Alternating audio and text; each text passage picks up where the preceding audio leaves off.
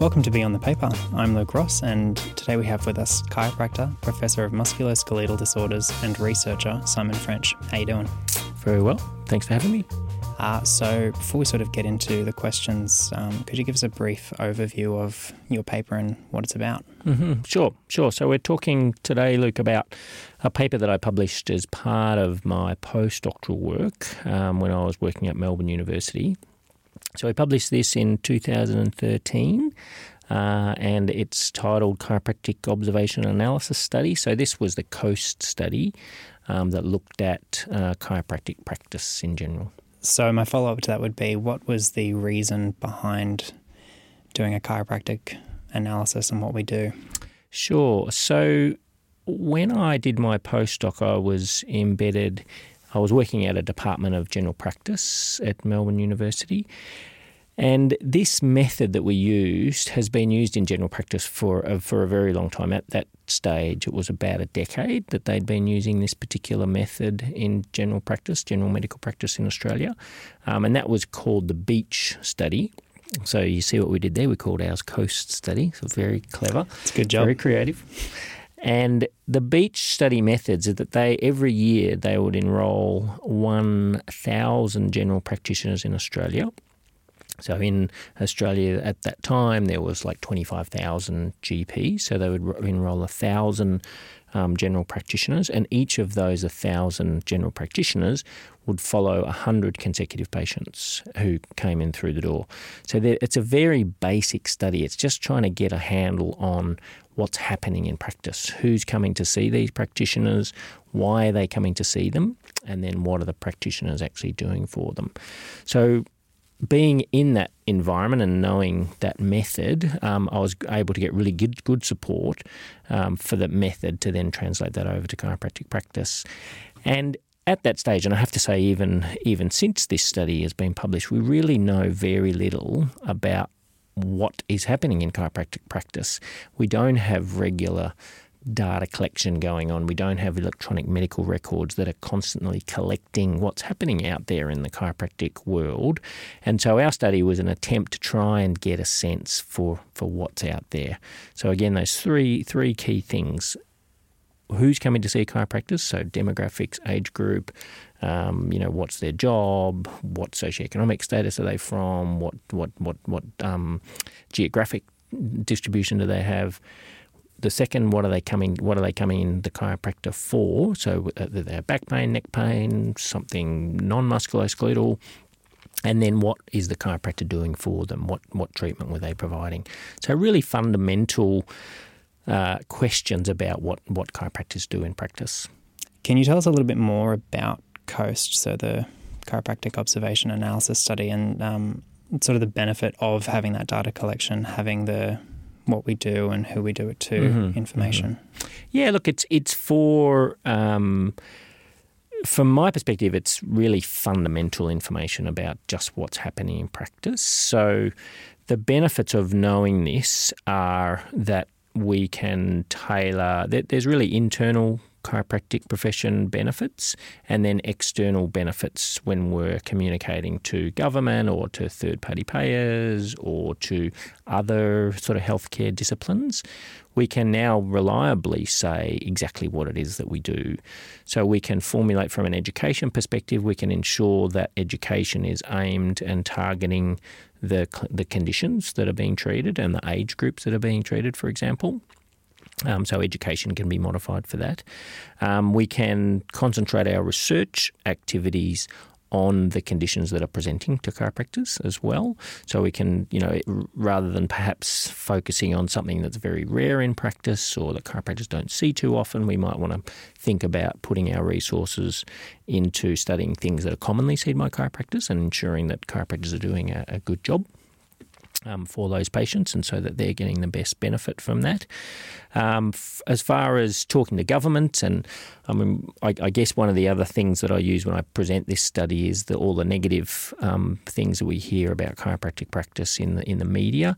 Um, you know, we hear about things that happen that when we look at the actual data happen very rarely. So, a case in point, um, recently in the media as a chiropractor treating a baby, um, what we showed is that that's a very, very small percentage of chiropractic practice. Every chiropractor out there is not treating babies in that way. Whether that's good or bad is another question. But from when we actually look at the, what's happening in chiropractic practice and look at the data, the evidence showed us that that's a very small percentage. And we showed that less than 1% of, of encounters that chiropractors see in, in, in Australia are seeing people that are that are of a very young age. So that's just, I guess, one example of where it's been useful to use this data. Um, as far as yeah, again, speaking to government to maybe lobby for for uh, healthcare benefits for patients who are seeing chiropractors, you know, we can show that. As you said, back pain, it, it's kind of the bread and butter work that chiropractors that chiropractors do, and so we can we can talk to these third party payers and government at, at that level and actually bring evidence to the table to support those those views. It's interesting. I found that uh, professionals and managers were the most commonly presenting. Uh, I think the stats are about 32% mm-hmm. presentations were people that sort of work in office jobs and managerial situations versus tradies and technicians were at about mm-hmm. 9%. percent mm-hmm. um, care to sort of elaborate on why you think that might be? Yeah, look, I haven't thought about that too much. I have to say, um, a good question. I, I think one of the one of the um, in a in a broader sense, one thing we do know from Coast and from other work that's been done in this area is that most of the people who see chiropractors are are employed. Um, we don't obviously because it's a, we have to pay out of our own pocket to see chiropractors. We don't see a lot of people who are unemployed or on disability um, benefits or things like that. Um, so we tend to find that, therefore, that would attract a certain type of of, uh, of person to come to see chiropractors. As far as the management goes, yeah, I haven't reflected on that too much. I mean, I, I guess we could look at some sort of biological plausibility of back pain is a common thing that people come in for, um, therefore, and and sitting jobs, sedentary jobs, it's not good for you generally. So it may be that that's more uh, more appropriate. But then on the flip side, of course, you know, very manual jobs also you know can lead to musculoskeletal problems. Um, but but I, I, I think that it could be a reflection of the socioeconomic status of, of, of, of people who are coming to see chiropractors. I, I guess i have just gone in full circle trying to answer that question, um, in that I think it's probably more of a reflection of the income level of the people rather than potentially musculoskeletal healthcare need. Um, and I think that is one, you know, as a broader issue, that is one thing that, that we struggle to deal with as a, as a chiropractic profession when we are having to charge people for the care that we provide um, and people have to pay up front. They obviously need to be able to afford that.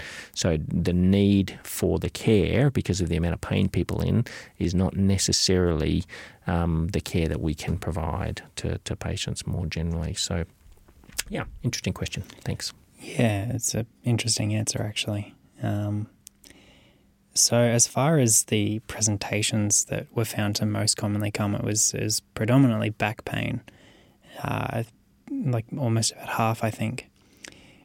Do you think that's just a product of the fact that we're still kind of known as the back people, and do you think that that kind of value will change in the future? Will kind of be seen more broadly? Mm.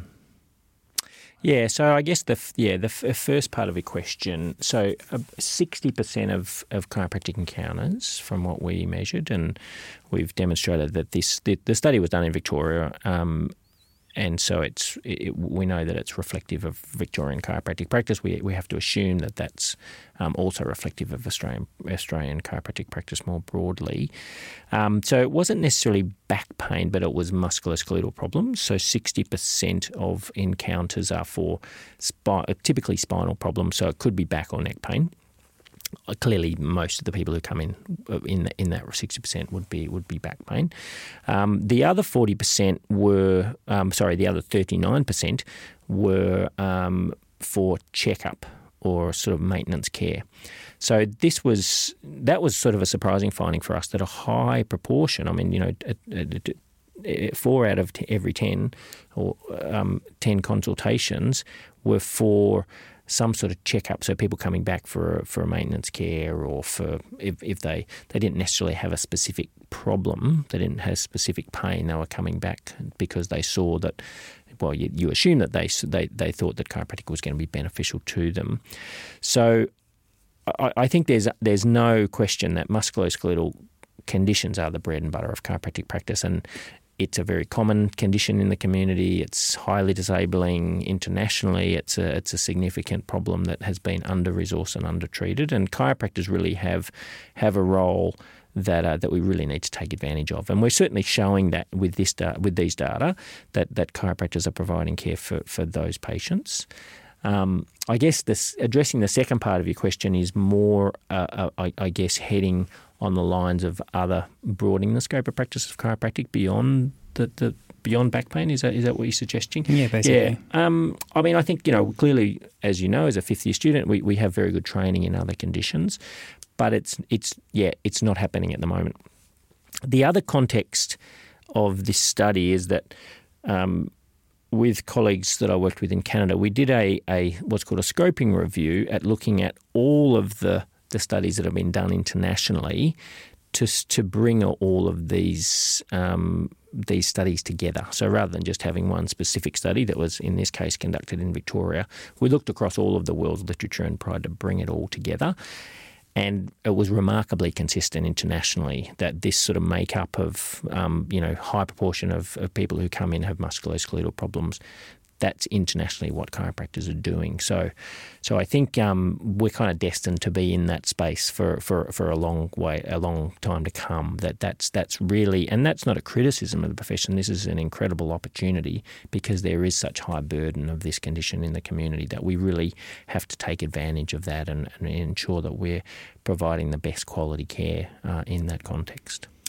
Yeah, well, I mean, how many years has it has low back pain been at the top of the global burden of disease in sort of first world countries? Like more than more a long time, more than a decade. That's yeah, right. Yeah, mm-hmm. couldn't think of an exact number, but I know it was a lot. yeah, yeah, um, yeah. No, I, I, think that's if there's a need and we can mm-hmm. feel it, that's good. Exactly.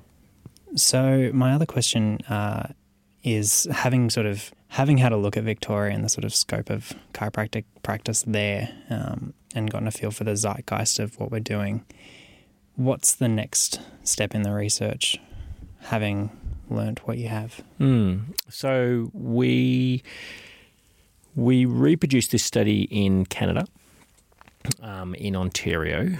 Um, in Ontario is a very big place with uh, geographically very large, but it also has a lot of chiropractors. There's six and a half thousand chiropractors in Ontario in Canada. Um, so we repeated this study there. And what we found um, was, again, rem- actually remarkably similar uh, results to what we had in Victoria. So that was sort of reassuring that, that this can translate across and, and, and that chiropractors are dealing with pretty much similar conditions and people in, uh, in both Canada and Australia. Um, from my perspective, my interest, um, sort of on the back of this, is trying to understand practice better so that we can then improve the quality of practice. So, this is the area of research that I'm most interested in is knowledge translation. And this is trying to, at the first level, identify where there might be quality issues that, that, that might exist. So, you know, can we identify in this instance you know, are there some some some um, areas of chiropractic practice that are maybe not as good as it should be, and that we can then try and do research and knowledge translation activities to try and close that gap. So, as an example, um, I had a master's student in Canada who looked just at all of the um, overweight and obese patients that came in as part of COAST and, and OCOAST, which was the Canadian version. So in, in Victoria, we looked at 4,500 um, encounters or 4,500 patients. In, in, in Ontario, it was about the same, it was about 4,000. So we had 8,500 chiropractic patients that we could use in this data set now. And we got all of the people who were overweight or obese and then looked at whether chiropractors were giving them nutritional advice, exercise advice, anything to do with weight loss. And what we found was a remarkably low percentage, so around about 2% of those people was it documented that the chiropractors did anything for their the the fact that they were overweight and obese. So that's a really good example of what's called an evidence to practice gap. We identify clearly a condition that's a huge issue, um, you know, in the community, and, and clearly there's a large proportion of overweight and obese people coming in to see um, chiropractors, but we also identify the chiropractors weren't really doing anything about it. So that's another, that's sort of the next step in the research to identify where these problems exist and then to try and get do some research to try and fix that problem. Thank you for talking with us today, Simon. Really appreciate it. My pleasure. Happy to be here. Thank you for listening to Beyond the Paper. I've been Luke, and until next time, take care.